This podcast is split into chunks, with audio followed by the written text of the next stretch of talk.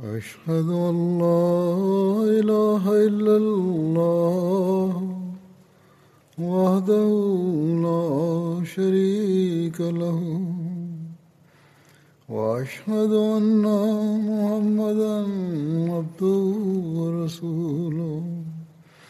أما بعد فأعوذ بالله من الشيطان الرجيم. بسم الله الرحمن الرحيم.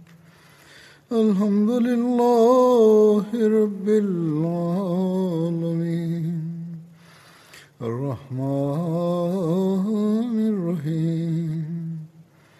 مالك يوم الدين.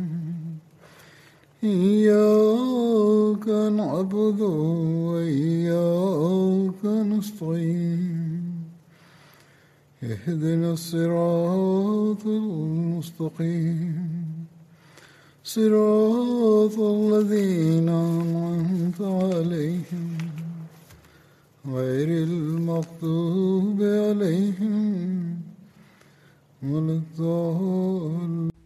Hazrat Amirul Mominin, Mwenyezi Mungu amsaidie sana, anasema leo ningependa kumzungumzia mtumishi mkongwe wa jumuiya ya waislamu wa ahmadia mheshimiwa chaudhri hamidullah saheb ambaye katika siku chache zilizopita alifariki dunia. Marehemu alikuwa wakili tahrike jadid pakistan na mwenyekiti wa majlis tahrike jadid anjuman ahmadia na alikuwa akiendelea kutoa huduma zake kama afisa jalsa salana kwa muda mrefu. Februari 7 akiwa na umri wa miaka 87 alifariki dunia kwenye taasisi ya moyo ya tahir. Inna lillahi wa inna ilahi rajiun jina la baba ya mheshimiwa chodhri saheb lilikuwa babu muhammad baksh saheb na jina la mamake lilikuwa aisha bibi sahiba ambao walikuwa wakazi wa eneo lililojirani na bhera chodhri saheb alizaliwa mna mwaka 1934 katika kadian baba yake alikuwa amejiunga na jumuiya takriban miaka mitano kabla ya kuzaliwa kwa chodhri saheb. Baba yake anaeleza tukio la kujiunga na jumuiya akisema ya kwamba mimi kwa kuapa kwa mwenyezi mungu naindika ndoto moja ambayo ndiyo hii na akieleza maelezo ya ndoto yake anasema kwamba bangla bakuwala ambayo ilikuwa katika sargoda na yeye alikuwa anafanya kazi katika idara ya mito na akawa anaishi katika bangla bakuala anasema kwamba mwezi wa oktoba mwaka 1929 kama saa nane usiku niliona ruya kwamba mtume salallahu alaihi wasallam ameketi juu ya mswala mmoja zuri amesema kwamba labda alikuwa kwenye ziara yake na usiku ule aliishi katika banglabakuwala anasema kwamba usiku nikaona ruya kwamba mtume saa salam amekaa juu ya mswala mmoja na ameketi huku akiweka mikono yake juu ya mapaja yake kana kwamba anamsabihi allah kwa kutumia vidole vyake. Uso mtukufu umeelekea upande wa mashiriki ananiambia kwamba kiti ambacho umekikalia miguu yake imeshachoka. Anasema hapo mara moja nikainuka na kuona kwamba mguu mmoja ulikuwa umelegea. Nikamshukuru na nikasema kwamba wewe umemwokoa mtumishi wako. Kama ningeanguka mbele au nyuma kichwa kingepasuka. Baada ya muda kidogo nikaona kiti kipya cha kiofisi mkononi mwa mtume salallahu alaihi wasallam chenye mikono mirefu. Akasema kaa juu ya kiti hicho. Hiki ni kiti cha uahmadia chenye hoja na uislamu wa kweli. Kisha mimi nikaamka. Hilo ni simulizi la baba yake jinsi alivyoikubali jumuiya chodhri saheb akapata masomo ya awali kutoka kadian alikuwa mwanafunzi wa darasa la nane ambapo mwaka 1946 mama yake akiitikia wito wa wakfu uliokuwa umetolewa na musleh maud raziallahu anhu akampeleka kwa hat maud raziallahu anhu na akamwomba huzur ya kwamba huyu ni mtoto wangu ambaye namtoa katika wakfu kwa ajili ya kuitumikia dini.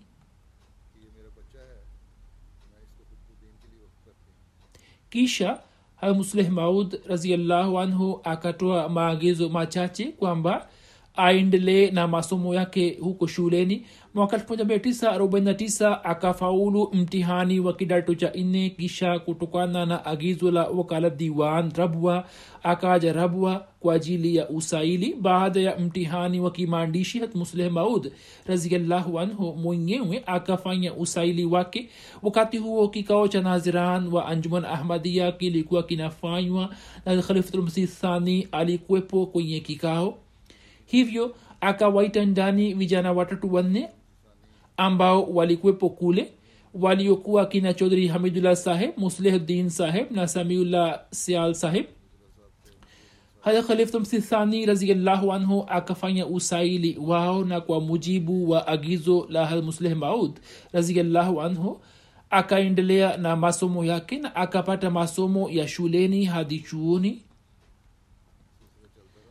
sawa na amri ya khalifulmsisani raziallahu anhu akamaliza shahada ya kwanza na akachukua nafasi ya pili katika jimbo zima kisha akapata shahada ya uzamili ya hisabati kutoka chuo cha punjab lahor katika kiwango cha juu. Mwaka 1955 akateuliwa kuwa mwalimu wa talimul islam college na kisha akateuliwa kuwa mkuu wa idara ya hisabati mwaka 1960 akafunga ndoa na razia khanum sahiba ambaye alikuwa binti ya abdul jabbar khan sahib wa sargoda akaendelea kutoa huduma zake katika talimulislam college hadi 1974 college ilipotaifishwa sawa na agizo la khalifmsi thalis rahimullahu taala akajiuzulu kutoka college kwani alikuwa amejitolea wakfu maisha yake na college ilikuwa imetaifishwa hivyo hakukuwa na sababu yoyote ya kuendelea na idara ya serikali. Si wote bali baadhi yao klimsi salis rahimullahu taala alikuwa amewaagiza kwamba waendelee na kazi yao huko huko kwenye college kwani walikuwa wakihitajika kule na wengine akawaambia kwamba waje kuitumikia jamaat hivyo yeye alipojiuzulu hadha khaliftamsi salis akamteua nazir ziafat yani mkuu wa idara ya kuwahudumia wageni 1982 hadha khalimsi rabe rahimullahu taala akamteua kama wakiliala tahrike jadid. Na pamoja na wazifa huo akaendelea kuwa sadar wa ziada wa majlis tahrike jadid kwa muda mchache kisha mwaka 1989 ambao ulikuwa mwaka wa kumaliza karne ya jumuiya akateuliwa kuwa sadr majlis tahrike jadid na akaendelea kuhudumia hadi kifo chake. Pamoja na hayo kuanzia 86 hadi kifo chake akaendelea kuitumikia jumuiya kama naziri ala wa ziada na kusimamia mambo ya jimbo la sindh katika zama za halhalmsi salis rahimllahu taala akapata bahati ya kuwa amiri wa rabwa. Akaendelea kuitumikia akiwa na niazifa mbalimbali katika majlis khudamul ahmadia rabwa majlis khudamul ahmadia markazia na kisha baada yake kuanzia 69 hadi 73 akafanya kazi kama sadr majlis khudamul ahmadia markazia katika zama zile kulikuwa na khudamul ahmadia markazia ambayo ilikuwa inasimamia mambo yote katika dunia nzima na kulikuwa na sadr mmoja tu wa dunia nzima. 1969 hazrat khalifatulmasih thalis rahimullahu taala akamteua sadr majlis khudamul ahmadia markazia wakati huo huzur akasema na mambo aliyoongelea ni mambo muhimu sana. Ijapokuwa nukuu hizi ni ndefu ambazo nitazieleza kutoka hutuba ya hazrat khalifatulmasih salis lakini ni muhimu sana kwani kwa ajili ya kizazi cha kidamu cha masihe maud alahsatu wassalam na kwa ajili ya kizazi chake cha kiroho na kwa ajili ya wafanyakazi wa jumuiya. Maagizo haya ni muhimu mno ambayo wanatakiwa kuyashika kweli kweli na wanapaswa kuyafuata na wanatakiwa kufikiri kwamba je tunatimiza haki zetu au la? Hadhamsi salis akasema kwamba mnatakiwa kumwombea kijana aliyechaguliwa kuwa sadar na pia mumwombee kijana mwaminifu aliyemtangulia. Mwenyezi mungu awakubalie juhudi zao na amjalie ajaye kwamba yeye kwa msaada wa allah aweze kufanya kazi zaidi kuliko yule amtanguliaye. Akasema hatuwezi kukwama sehemu moja kila mtu wetu ambaye anawajibishwa kwa upya anapaswa kusonga mbele kuliko wale walimtangulia kwani kwa fadhila ya allah jumuiya inaendelea kupanuka na kupata wasaa. Shughuli za jamaat zinaendelea kuzidi na majukumu yake pia yanaendelea kuongezeka. Ilmuradi nilikuwa nasema kwamba yule aliyechukua uyenyekiti wa majlis yeye kutokana na nasaba yake hatokani na familia ya masihi maudi alahsalatu wassalam.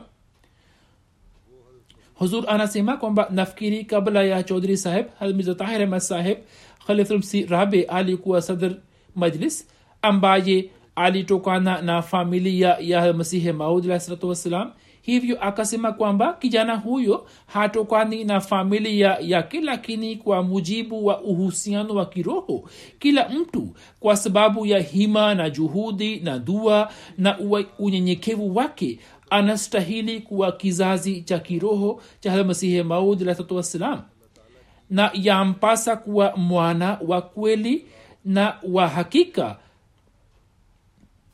Na wapo wengi ambao huwashinda kizazi cha kimwili ilhali wao wanakuwa kizazi cha kiroho tu. Uhusiano wa kimwili ni uhusiano wa kidunia tu ambao hauhusiki na dini na wala utukufu. Uhusiano wa halmasihe maud alahsalam kwa kizazi chake ni uhusiano wa dini tu.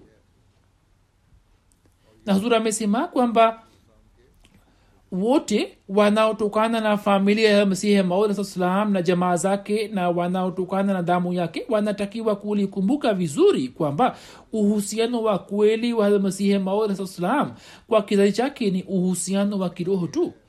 Ndio sababu imesemwa kuwa manabii wanakuwa si warithi wa yeyote wala hawatui chochote katika urisi kwani urisi unatokana na ukaribu wa kimwili ambao umekataliwa ama kuhusiana na fadhila na baraka za kiroho ambayo ndiyo uhakika na ukweli na ndiyo hikima na ndiyo maana ya kweli. Mtu anakuwa na kizazi chake cha kiroho ambaye sawa na kauli na matakwa ya mwenyezi mungu anafuata amri zake na kila mtu sawa na ikhilasi na uaminifu wake anapata malipo yake. Basi kwa hakika hiki ni kizazi cha kiroho ambacho ni kizazi cha nabii. Na kizazi cha kiroho cha masihi maud salam ndiyo kizazi chake hasa. Ndiyo maana kuhusu kizazi chake cha kimwili akasema kwamba mwenyezi mungu alipokea dua yangu na akawafanya watoto wangu wawe waja wa kiroho Iki, ikiwa kungekuwa na sifa yoyote katika uhusiano wa kidamu basi hakuwa na haja yoyote ya kufanya maombi yale wala asingekuwa na haja ya kupokelewa kwa yale maombi. Basi kitu cha msingi ni kwamba uhusiano wa kiroho uwe madhubuti hata kama mtu asiwe na uhusiano wa kimwili.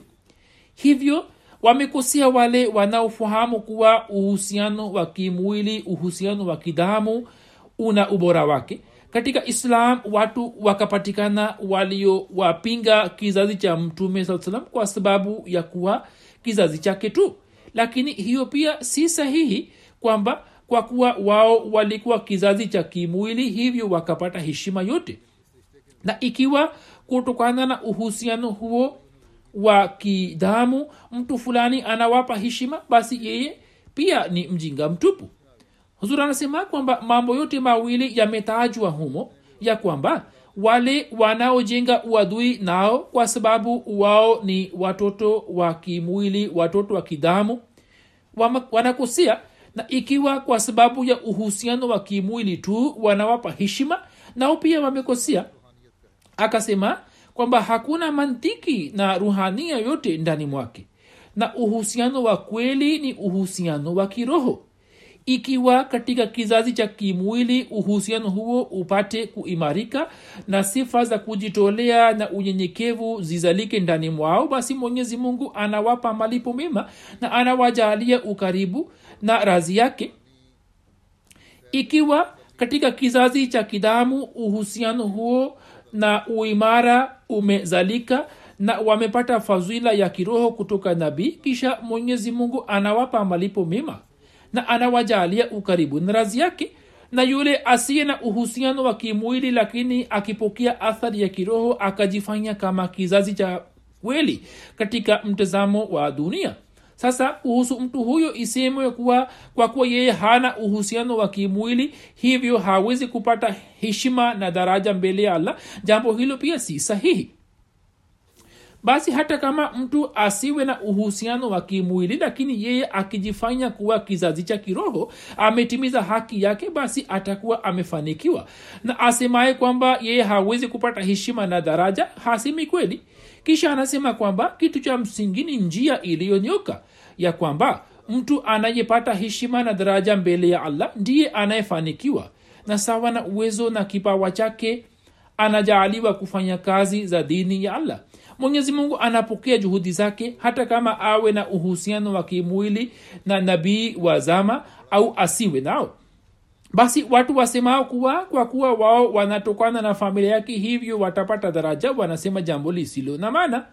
Na watu wanaofahamu kuwa kwa sababu ya uhusiano wa kimwili wamepata ubora na wamepata heshima na daraja katika mirathi hiyo pia sio sahihi. Watu hawapewi heshima na daraja kama mirasi basi mtu anayeelewa kwamba kwa kuwa yeye hana uhusiano wa kimwili hivyo hawezi kupata heshima na daraja hiyo sio sahihi. Na mtu anaelewa kuwa kutokana na uhusiano wake wa kimwili mtu atapata heshima huyo pia amekosea kimsingi uhusiano wa kiroho maana yake ni kumcha allah na kuwa na mapenzi halisi ya allah na kujitolea kwa ajili yake na kujimaliza katika njia yake na kunyenyekea na baada ya kujimaliza katika njia yake kupata maisha mapya na matakatifu kutoka kwa allah. Huo ndio uhusiano hasa na bila huo hakuna uhusiano wowote. Akasema kwamba ilmuradhi kwa fadhila ya allah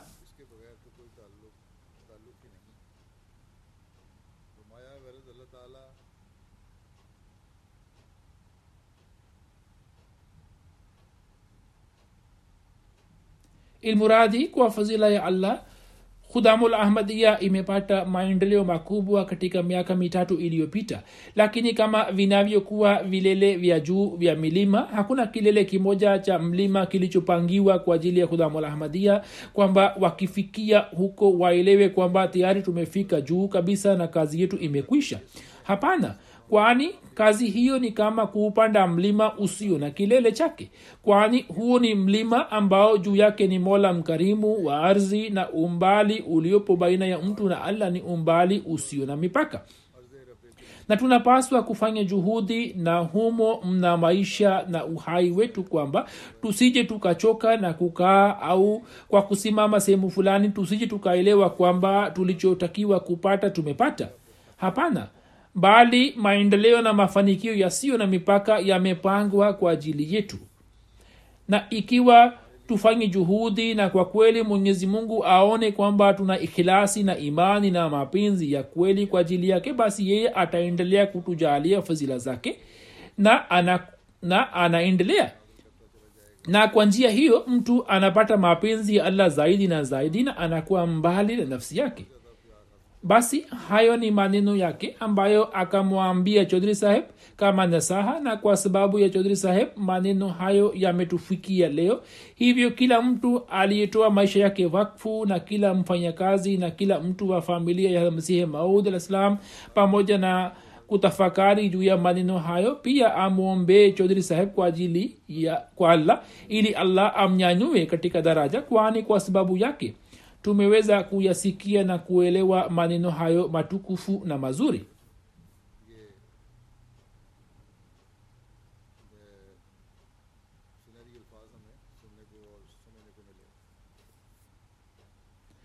Hazrat khalifatulmsih salis rahimullahu taala akimzungumzia katika ijtimaa ya khudamul ahmadia markazia ya 1970 alisema katika hutuba yake kwamba nilimteua kijana mwaminifu kuwa sadr khudamul ahmadia ambaye hakuwa na uhusiano wa kidamu na masihi maud alahsatuwassalam lakini katika uhusiano wa kiroho akawa imara sana. Mwenyezi mungu akamjaalia kufanya kazi na akatia baraka katika juhudi zake na akapokea maombi yetu.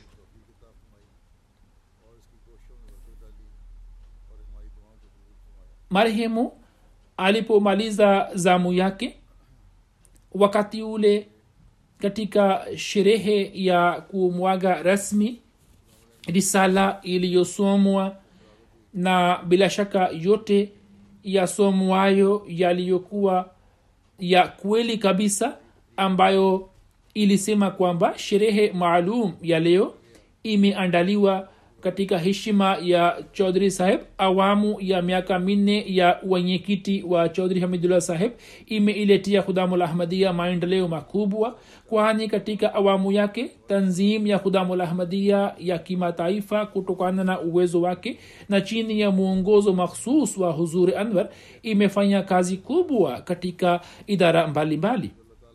Chaudhri hamidullah saheb kwa unyenyekevu mkubwa na kwa kujituma kazini na kwa juhudi endelevu akaweza kuzalisha katika vijana sifa nzuri zenye kuvutia za utii unyofu na kushikamana na ukhalifa ambazo zitakuwa alama za kuwaonyesha njia sahihi katika mustakbali wao insha allahu katika zamu ya uenyekiti wake kwa mujibu wa matumaini ya hazur amirulmuminin khaliftamsi salis rahimullahu taala idara zote za khudamul ahmadia zikapata maendeleo. Katika awamu yake nukuu zenye thamani za musleh maud raziallahu anhu zikapigwa chapa kwa jina la mashlera kijitabu kitwacho mambo ya kukumbukwa kikachapishwa kwa ajili ya atfal wa jumuiya. Nizamu ya kiuchumi ya majlis markazia ikaimarishwa. Yeye kwa siku zote akaendelea kuzingatia kwa upendo na kwa ikhilasi yote kwamba kila amri na kila ishara ya khalifatulmasihi ifuatwe kikamilifu na kwa moyo wote na kwa ajili ya kutekeleza amri za khalifatulmasihi zitumiwe njia zote kabla hajachaguliwa kuwa sadr akaendelea kuitumikia tanzim katika majlis. Amila hadha khalifatulmasih salis rahimullahu taala pia alikuwepo katika hafla hiyo. Na hutuba fupi aliyoitoa sehemu yake fupi naieleza hapa salis rahimullahu taala akasema kwamba tunamwombea anayeondoka kwamba mwenyezi mungu amjaalie malipo mema na yule aliyekuja kuchukua nafasi yake. Tunamwombea kwamba mwenyezi mungu amjaalie kutoa huduma iliyo bora na iweze kukubaliwa na allah. Majlis khudamul ahmadia ikipitia awamu mbalimbali mbali, imefikia daraja hiyo ambayo dunia inaiona leo mwanzo wake ulikuwa umefanana na mbegu ndogo na wakati huu mbegu huo umepata sura ya mti mzuri. Kila sadar akafanya kazi mbili katika awamu yake. Mwingine akafanya vizuri sana na mwingine akafanya wastani na mwingine akapitisha awamu yake. Lakini kwa namna moja ama nyingine kila sadar akafanya kazi mbili. Moja akajaribu kuendeleza desturi zilizokuwa zimeshapatikana. Na pili sawa na wakati mambo mapya yaliyokuwa yamejitokeza akajaribu kuyashughulikia. Hizi ni kazi mbili mtu aliye hai analazimika kuzifanya. Kisha akasema kwamba maisha ya majlis khudamul ahmadia yataendelea hadi kiama kwani tanzim hiyo inatokana na jumuiya ya mahdi wa mtume sawasalam ambaye bishara yake imetolewa hivi kwamba jumuiya yake itapewa majukumu hadi kiama hadi kiama majukumu yanayohusika na umati wa muhammad saa salam na islam na kwa kuwa maisha ya jumuiya ya ahmadia yatadumu hadi kiama hivyo maisha ya tanzim zote za jumuiya pia yatadumu hadi siku ya kiama hivyo wale wanaokabiziwa uongozi wa tanzim na uongozi wa jamaat katika awamu mbalimbali mbali, wana wajibu wa kutunza uzuri wake na kuendelea kuongeza uzuri wake. Kisha akasema kwamba wale wanaopatiwa uongozi wanalazimika kuboresha na kuendelea na zaidi na zaidi. Akasema kwamba hatuwezi kukwama kwani kukwama ni kama kufa.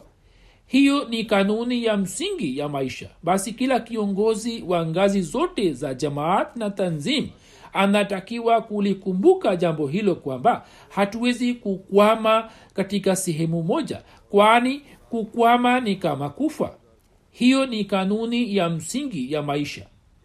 Akasema kwamba kila sadr mpya anawajibika zaidi kuliko aliyemtangulia kwani pamoja na kuendeleza mambo aliyoyapokea kutoka kwa sadr aliyepita ana wajibu wa kusonga mbele. Shughuli zinaongezeka maagizo mapya yanatolewa na khalifa wa zama shughuli zinaongezeka siku hadi siku na maagizo mapya yanaendelea kutolewa na khalifa wa zama sawa na hali anakabidhiwa majukumu mapya kisha anakuwa na wajibu wa kuziendeleza desturi za zamani pia na kwa ajili ya kushughulikia haja mpya na kutatua masuala mapya anafanya juhudi kwa azma mpya kisha akasema kwamba mwenyezi mungu awajalie ndugu aziz na kijana hamidullah saheb malipo mema kwa sababu walioyafanya wamefanya kwa njia nzuri. Hivyo mwenyezi mungu pia awajalie malipo mema na pia mwenyezi mungu awajalie kwamba waweze kutekeleza wajibu wao ambao watapewa katika siku za usoni na mwenyezi mungu awaongeze katika uwezo. Katika hali ya taharuki ya mwaka 1974 chodhri saheb akatoa huduma muhimu katika bodi iliyokuwa imeundwa sawa na agizo la hadkhalmsi salis rahimullahu taala. Hadkhalmsi rabe rahimullahu taala alipohamia london sawa na amri ya huzur marehemu akaja hapa na kwa mwaka mmoja na zaidi akaishi hapa na akachangia mchango wake mkubwa katika kustawisha nizamu ya jamaat kwa ngazi ya markaz. Kwanzia 1982 hadi 1999 akaitumikia jamaat kama sadr ansarullah huzur amesema kwamba wakati ule kulikuwa hakuna sharti la muda hivyo marehemu akaendelea kuwa sadr ansarullah kwa takriban miaka kumi na saba. Kisha alipokuwa sadr ansarullah katika awamu yake nukuu za hadkhlmsisani raziallahu anhu zenye kuwapa ansarullah maelekezo zikachapishwa kwa jina la sabilu jalada la kwanza nyumba ya wageni ikapanuliwa na kujengwa upya. Kulikuwa na kamati ya kusherehekea karne ya jumuiya iliyokuwa imeundwa mwaka 1989 marehemu akaitumikia kamati hiyo kama mwenyekiti wake. Kabla yake akapata bahati ya kutoa huduma zake kama katibu wa kamati hiyo. 25 marehemu 25 akateuliwa kuwa mwenyekiti wa kamati ya kupanga mikakati ya kusherehekea karne ya ukhalifa 28 na kwa kuwa shughuli zake ni endelevu hivyo akaendelea kuwa mwenyekiti wa kamati hiyo ya kusherehekea karne ya ukhalifa na shughuli zake bado zinaendelea kufanywa chini yake. Aprili 23 wakati wa kifo cha hadkhalim sirabi rahimullahu taala marehemu akapata bahati ya kuwa mwenyekiti wa kikao cha kumchagua khalifa. Akiwa wakiliala akazitembelea nchi nyingi za afrika na ulaya. 1973 wakati wa kifo cha sayid mir daud ahmad saheb hadkhalim salis rahimullahu taala akamteua afisa jalsa salana. Kuanzia 1973 hadi kifo chake akaendelea kutoa huduma zake kama afisa jalsa salana. Japokuwa nchini pakistan baada ya mwaka 1983 jalsa haikufanyika lakini nizamu maalum ya jalsa ilikuwepo na ikaendelea kama kawaida na marehemu sawa na hali akaendelea kuiboresha akifikiri kuwa mungu akijalia na hali ikawa shwari tukipewa ruksa kivipi tunaweza kuwahudumia watu zaidi na zaidi? Na marehemu alikuwa na uzoefu mkubwa wa mambo haya. Kabla hajateuliwa kuwa afisa jalsa salana akaendelea kufanya kazi katika maandalizi ya jalsa kwa njia mbalimbali. mbali jalsa salana kadian iliyofanywa mwaka 1991 na hakim rabi rahimullahu taala alikuwa ameshiriki katika jalsa ile. Huzur akamteua chodhri saheb kama afisa jalsa salana na kisha akimsifu akasema katika hutuba yake kwamba chodhri hamidullah saheb na mia ghulam ahmad saheb wa pakistan wamefanya kazi kubwa wakaenda kadian na wakajaribu kuelewa hali halisi ya huko kisha sawa na maagizo yangu wakajitolea huduma nzuri katika matayarisho yote waila idadi ya wanajumuia wa kadhian ni ndogo sana na bila msaada huo wao wasingeweza kusimamia mambo yote. 1977 akateuliwa kuwa nazir ziafat na hadi 1987 akaendelea kuitumikia jamaat kama nazir ziafat yani mkuu wa idara ya kuwahudumia wageni.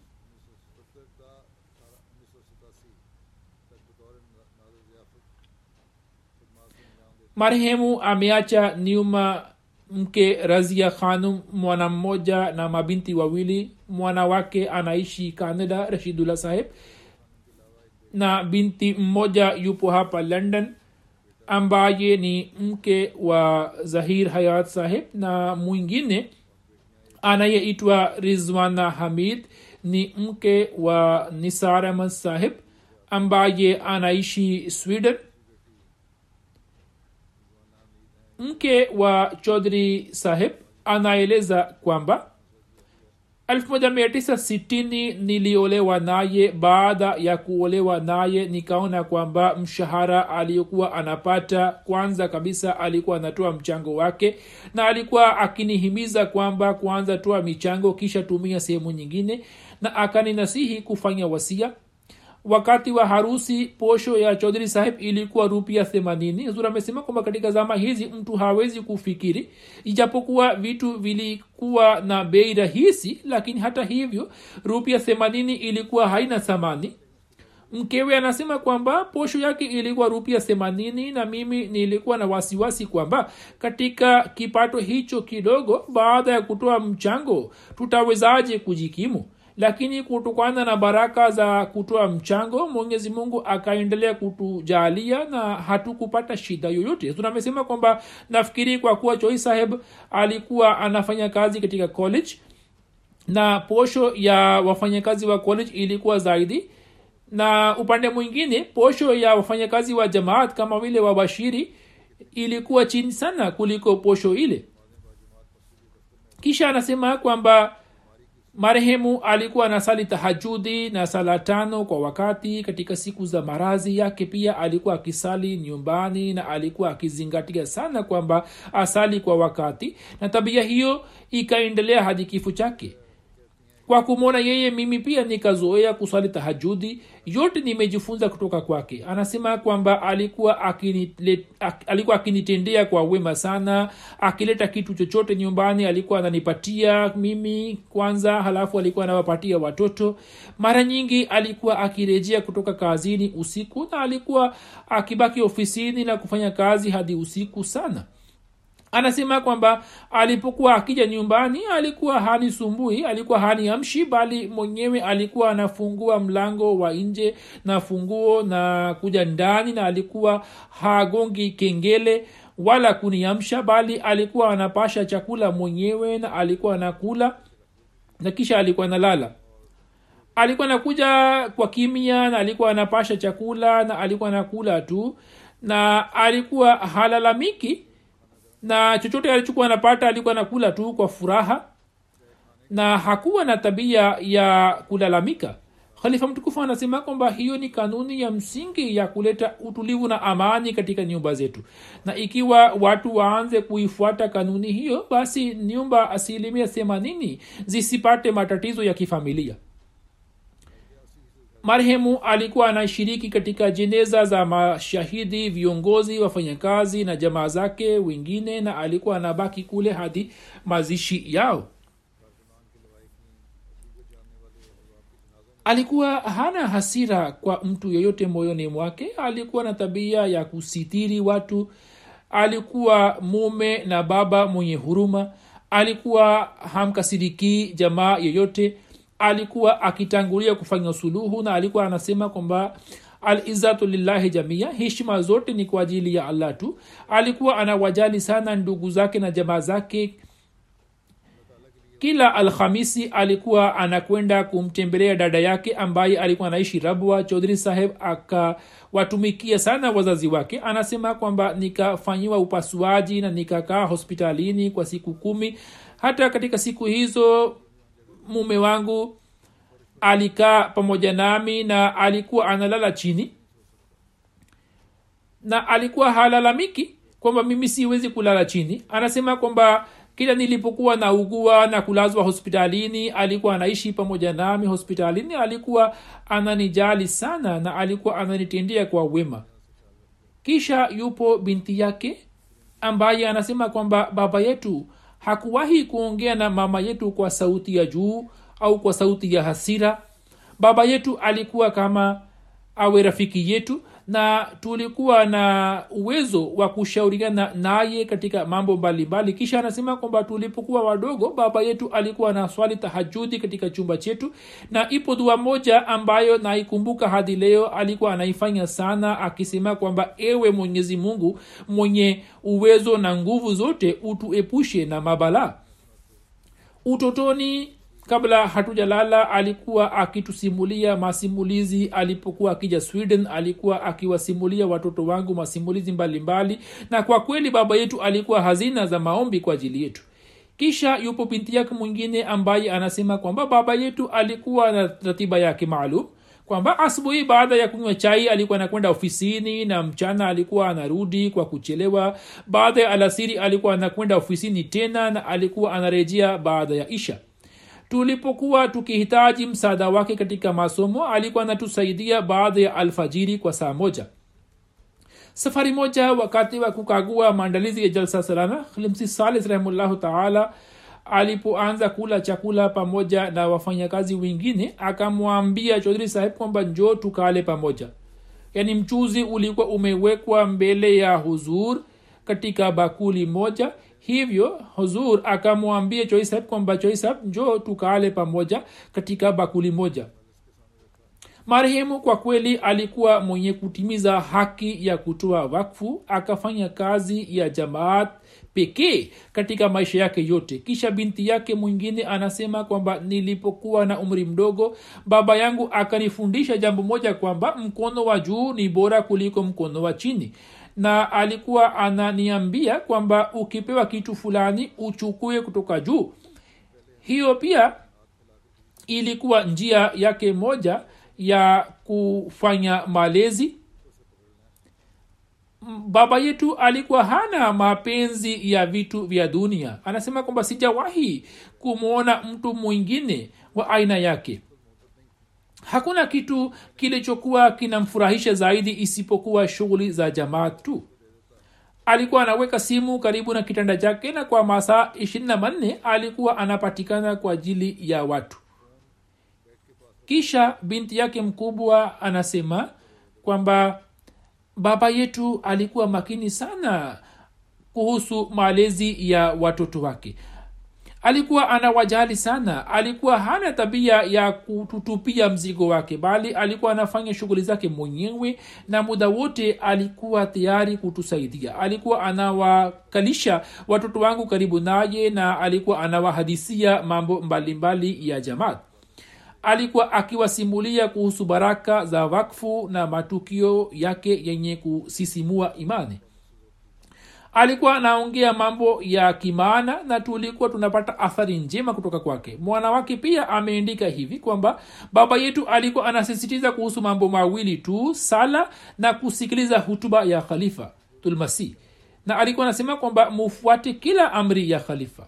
Kisha anasema kwamba alikuwa ananiambia ya kwamba ikiwa mnataka kuleta matokeo mazuri katika mahubiri yenu basi muwe mnawaambia wanakanada kwamba nyini mnawapenda na mnawaheshimu.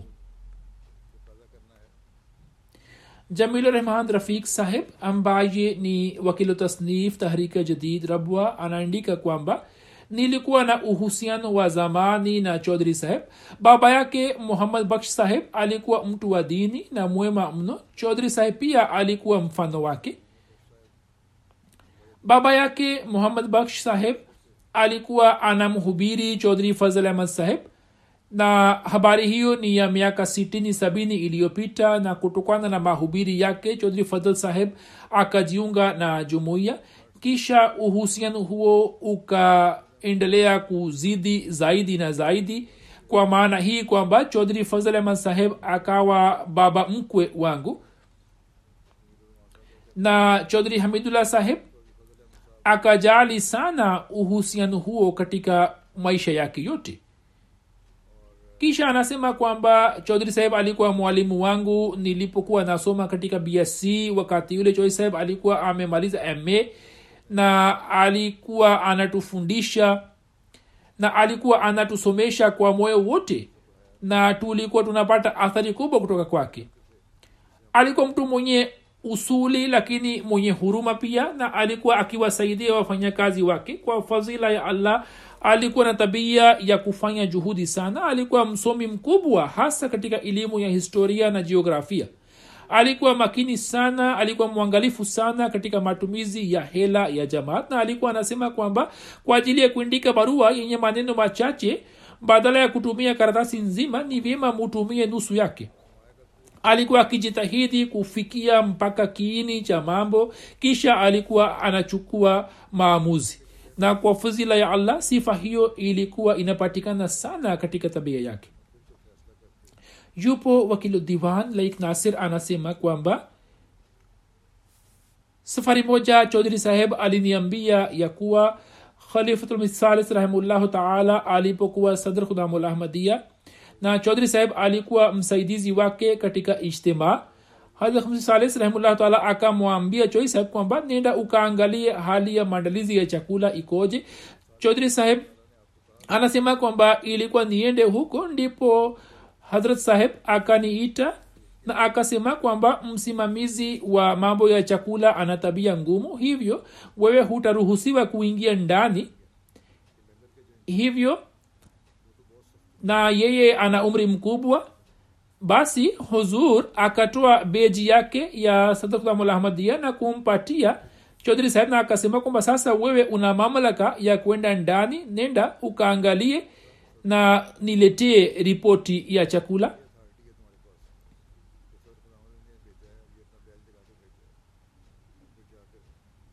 Safari moja.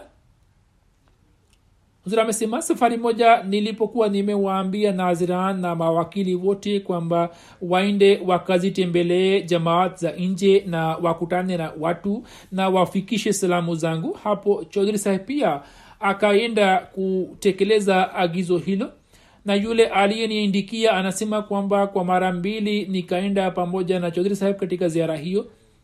Alikuwa amepewa wilaya ya sargoda yeye hakuacha nyumba hata moja na akafika kwa kila nyumba.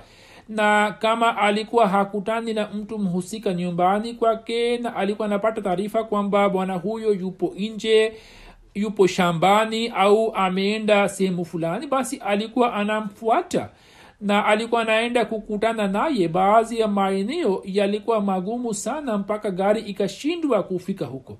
Hivyo mara nyingi marehemu alikuwa anatembea kwa miguu ili afike huko na kufikisha salamu zangu.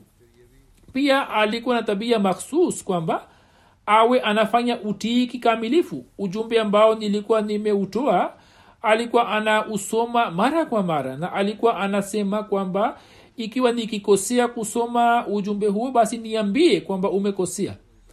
Kisha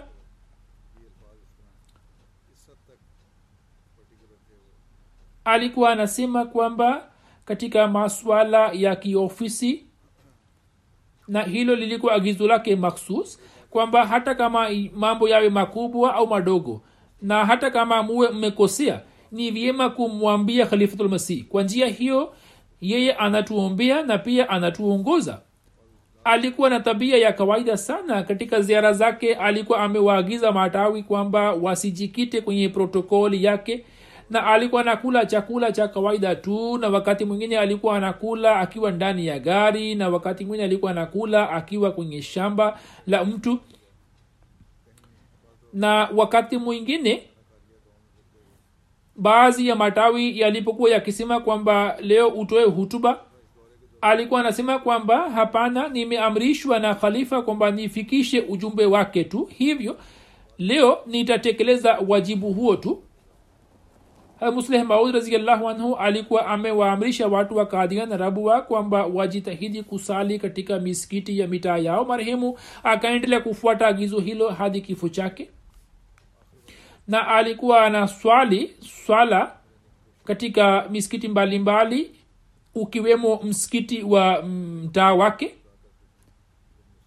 Wakati wa usiku pia alikuwa anakuja ofisini na mara nyingi ikatokea kwamba akaja ofisini wakati wa jioni na akamkuta kwamba hakuna mtu mwenye kufungua ofisi hivyo alikuwa anafungua mwenyewe na alikuwa anafanya kazi hadi usiku na tabia hiyo alikuwa nayo tangu alipokuwa akifanya kazi katika college. Safari moja alipokuwa anafanya kazi katika ofisi ya college mtu mmoja akaaja na akamletea boksi moja iliyokuwa na biriani au pilau ndani yake akasema kwamba principal saheb ameniambia kwamba nikuletee wakati ule khalif sales alikuwa principal wa college ye hakujua kwamba huyu atakuwa amekaa kule. Na baadaye akamwambia khalifulmsirabe kwamba nilijua kwamba utakuwa umekaa kule hivi nikamwambia msaidizi kwamba nenda ukampatie chakula.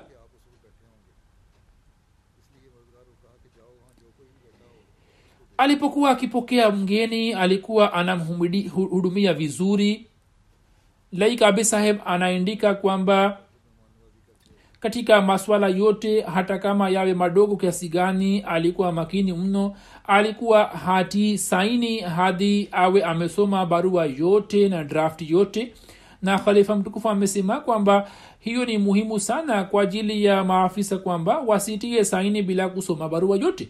Na alikuwa akizingatia sana wakati wake. Na alikuwa anafuata ratiba zake kwa wakati na alikuwa akizingatia heshima za wengine. Yaani pamoja na kufuata wakati na pamoja na kufuata utaratibu wake alikuwa akizingatia heshima za wengine. Alipokuwa akienda misikitini alikuwa anakaa kwa kimya tu na kufanya zikr na alikuwa haoni saa kwamba kama inavyokuwa tabia ya baadhi ya watu kwamba wanaanza kuangalia saa wakisema kwamba muda wa sala umekuwa tayari kwa nini sala bado haijaanza. Hapana bali imam alipokuwa akija alikuwa na swali nyuma yake. Na wabashiri walikuwa wakija kutoka nchi za nje alikuwa anawanasihi kwamba wasome vitabu vya huzur na wafuate mafundisho yake. Na hii ndiyo njia pekee ambayo kwa kutumia kwayo tunaweza kujenga sura moja ya jumuiya katika dunia nzima samila saheb anasema kwamba sisi tulimaliza masomo ya kidato cha nne kwa pamoja. Baada ya kumaliza masomo tukaja kwa hamsani raziallahu anhu na ombi la kujitolea wakfu. Huzur akatupokelea wakfu nikaendelea kufanya kazi pamoja naye kwa miaka sabini na moja hadi kifo chake. Marehemu alikuwa mtu mkubwa mwenye huruma mwenye azma mwenye kuitumikia dini kwa muda wote na mwenye kuupenda sana ukhalifa alikuwa na tabia ya kuwalea wabashiri wapya kwa njia nzuri sana. Hivyo hata mimi pia nikamkabizi baadhi ya wakfin kwake ili yeye awalee na naye akawalea vizuri sana. Halim kurashi saheb anasema kwamba katika maswala ya kiutawala na kiuchumi alikuwa na uzoefu mkubwa katika mambo ya matumizi alikuwa mwangalifu sana. Akipokea mbili fulani ya mia moja na kumi alikuwa anasema kwamba duka fulani kutoka duka fulani ungeweza kupata kitu hicho hicho kwa mia moja. Sasa kwa nini umetumia mia moja na kumi? Amir muhammad kaisrani ambaye ni mhandisi katika mtambo wa kupika chapati ya jalsa salana anasema kwamba chodhri saheb alikuwa anapenda ushauri na alikuwa anashauriana na wataalamu mbalimbali kabla hajachukua maamuzi yake. Na alikuwa anashauriana na watu kisha alikuwa anachukua maamuzi yake siku ya ijumaa pale maofisi yanapokuwa yamefungwa alikuwa anatumia muda wake huo katika kukagua mitambo yote. Alikuwa anawaambia wafanyakazi wenzake kwamba tumejifunza kutoka kwa khalifmsi kwamba mkipata shida yoyote katika maisha yenu basi muanze kufanya kazi ya jamaat. Mwenyezi mungu atawaondoleni shida zote alikuwa akikutana na watu watembeao njiani kwa upendo na alikuwa akiongea nao kuhusu shida na matatizo yao. Kabla ya kifo chake alipokuwa akisimamia kikao fulani na kwa sababu ya kuchelewa kwetu katika kazi ya ujenzi marehemu akatukasirikia kidogo. Lakini siku ile ile baada ya ofisi kufungwa akanipigia simu na akasema kwamba labda leo nilikuwa mkali kidogo hivyo nimekupigia simu ili niombe razi kutoka kwako na pia akanijulia hali.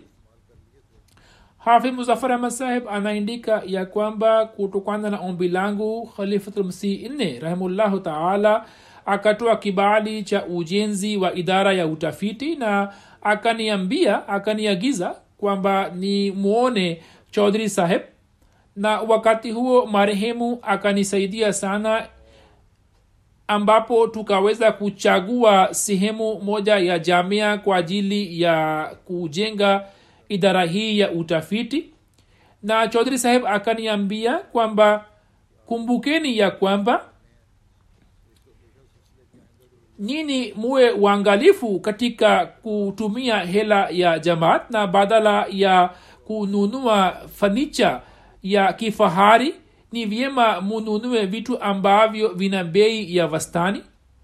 Maji tahir sahab wakilu tabshir london anaandika kwamba kila sekunde ya maisha yake ilipita katika kuitumikia dini katika mambo ya kiofisi maagizo yaliyokuwa yakitoka kutoka kwa khalifatulmasih yalikuwa yakifikishwa kwa choi saheb naye bila kuchelewa hata kidogo alikuwa akitekeleza yote mara nyingi alikuwa akipokea amri fulani wakati wa usiku na wakati huo huo alikuwa anakuja ofisini na baada ya kumaliza kazi ile alikuwa anarejea nyumbani. Kwa yakini kusimama na kukaa kwake kuongea na kunyamaza kwake kulikuwa chini ya mwongozo wa khalifa. Watu wanaotanguliza kanuni zaidi kuliko kauli za khalifa na wanasema kwamba kanuni zipo katika jamaati hivyo zifuatwe.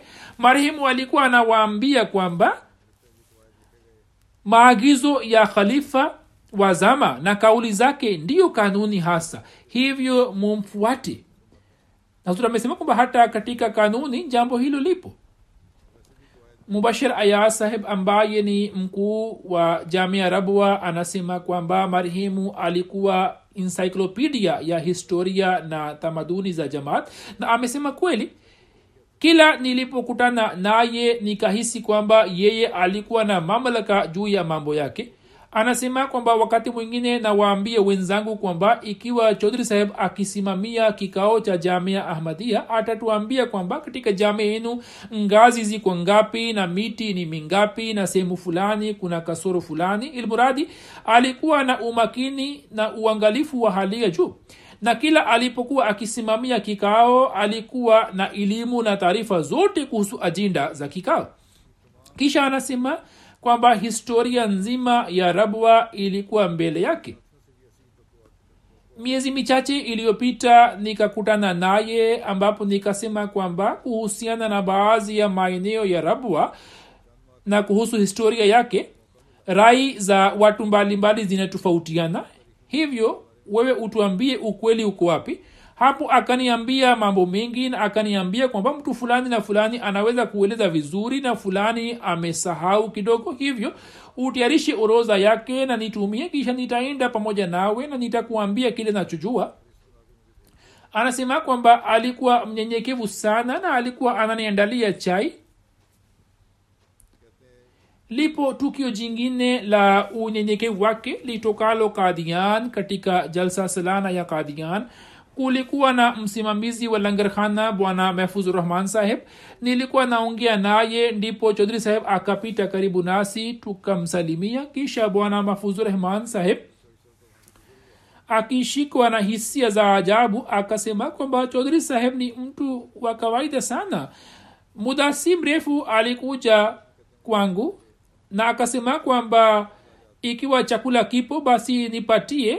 Nimetoka kwenye kikao na baada ya dakika kumi na tano ishirini kuna kikao kingine. Anasema kwamba chakula kilikuwa kimekwisha. Nikasema haya ngoja niangalie kwenye friji. Nikaona chakula kilikuwepo kwenye friji. Nikasema kwamba ngoja nikupashie na nikuletee.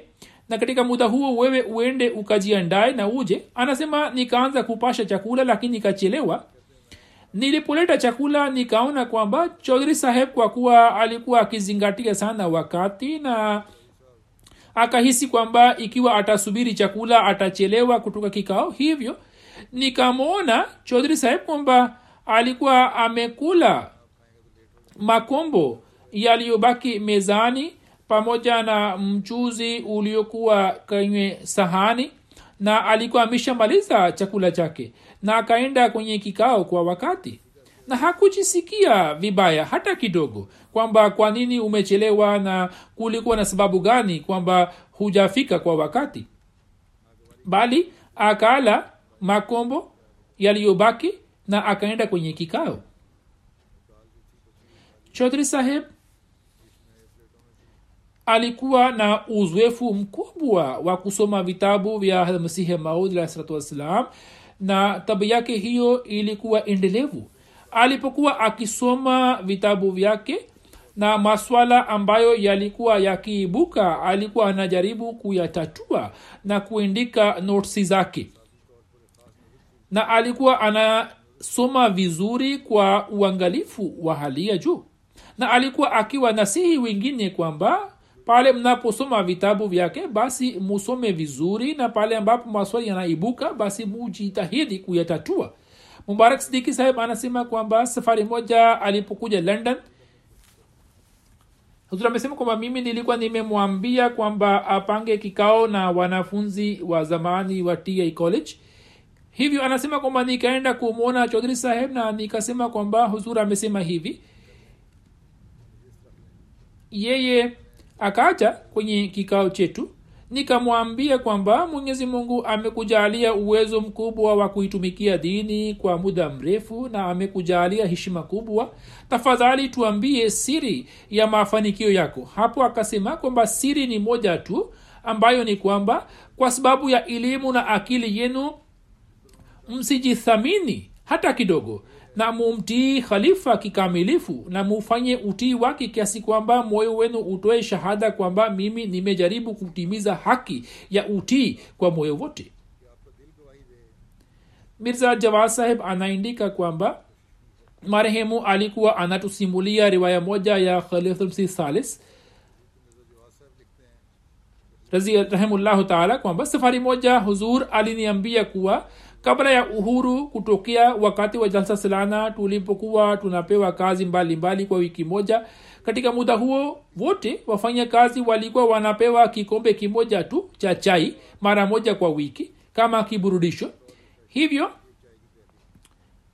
yaani chakula walikuwa wanakula kutoka langarkhana lakini walikuwa wanapatiwa kikombe kimoja cha chai kwa wiki moja. Hivyo khadi mmoja akapewa kikombe cha chai naye akaja kwa furaha kubwa alipoingia katika chumba chake akamkuta mgeni mwingine ambaye alikuwepo. Mgeni akaelewa kwamba labda kijana huyu ameniletea chai. Akasema kwamba je chai hiyo umeniletea kwa ajili yangu? Khadim huyo akasema kwamba ndio na akampatia kikombe kile cha chai. Choisaba alikuwa anasema kwamba khalfsi salis rahimallahu taala akieleza tukio hilo alikuwa anawaambia wafanyakazi wa jalsa kwamba hebu angalieni jinsi wafanyakazi wa jalsa waliokuwa wakiwahudumia wageni katika hali zote.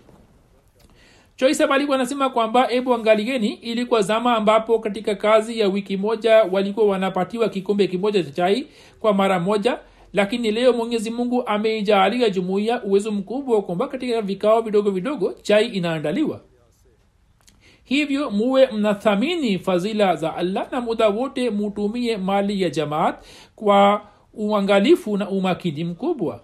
Huzuri amesema kwamba yapo mambo mengi nilikuwa nimeyachagua machache tu. Hutuba itakuwa ndefu hivyo namalizia hapa. Na yote yaliyoelezwa na sifa zake zilizotajwa hapa ni za kweli kabisa mambo mengi ambayo watu wameyaindika. Maelezo mengine yalikuwa marefu kiasi kwamba sikuweza kuyachagua mengine hata sikuweza kuyasoma. Alikuwa na kipawa na kipaji cha ajabu. Na mwenye tabia njema na mwenye kufanya juhudi kupita kiasi. Mimi pia nilifanya kazi pamoja naye na alikuwa akitufundisha njia mbalimbali mbali za kufanya kazi kwa upole mkubwa. Kisha nilipofanywa kuwa nazriala na amiri mukami wakati ule alikuwa amebadilika kabisa na akapitisha muda wote katika utii mkubwa. Na baada ya ukhalifa akiwa mwanajumuiya na mfanyakazi wa jamaat akatimiza haki zote za baiati yake kwa uaminifu wote kila sauti na kila amri ya khalifa akaipokea kwa umakini na uangalifu mkubwa na akatekeleza kama ipasavyo. Hakutoa maelezo kwamba maana yake ni hivi na vile bali akatekeleza kama ilivyo. Kulikuwa na jamia junior ambayo ilikuwa katika jengo tofauti nikasema kwamba nafikiri hiyo ijumuishwe katika jamia senior kwa sababu kuna matumizi ya ziada. Wakati huo yeye alikuwa na rai yake na viongozi wengine pia walikuwa na maoni yao. Nilikuwa nimetaka kujua rai yao wakatoa rai kwamba jamia junior ibaki kama ilivyo lakini pale nilipotoa uamuzi wangu kwamba ijumuishwe hapo wakakubali mara moja. Na nilikuwa nafikiri kwamba labda watachukua siku kadhaa lakini katika masaa ishina manne tu wakatekeleza amri yangu na wakatuma ripoti kwamba tayari tumemaliza mambo yote. Mwenyezi mungu amnyanyue katika daraja na aujalie ukhalifa wasaidizi walio mfano wake.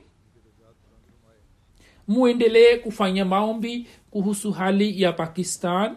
Mwenyezi mungu alete mabadiliko katika hali ya wanajumuiya waishio huko ili wanajumuiya waweze kuishi kwa uhuru na kwa amani.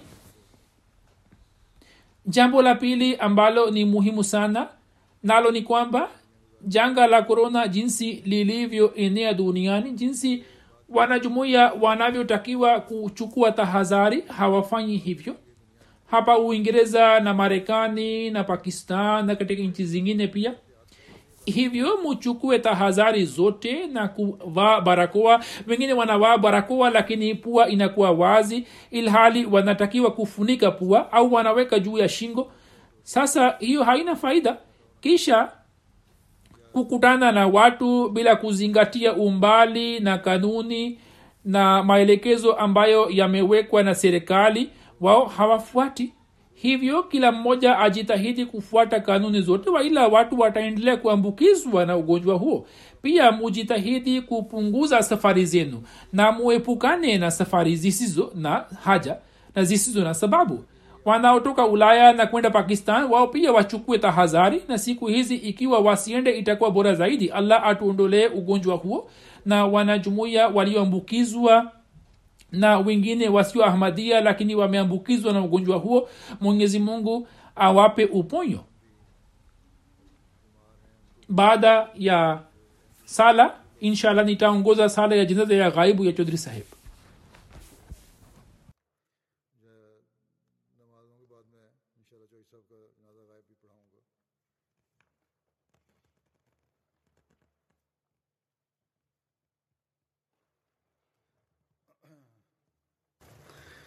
الحمد لله الحمد لله نحمده ونستعينه ونستغفره ونؤمن به ونتوكل عليه ونعوذ بالله من شرور انفسنا ومن سيئات اعمالنا من يهده الله فلا مضل له ومن يضلل فلا هادي له.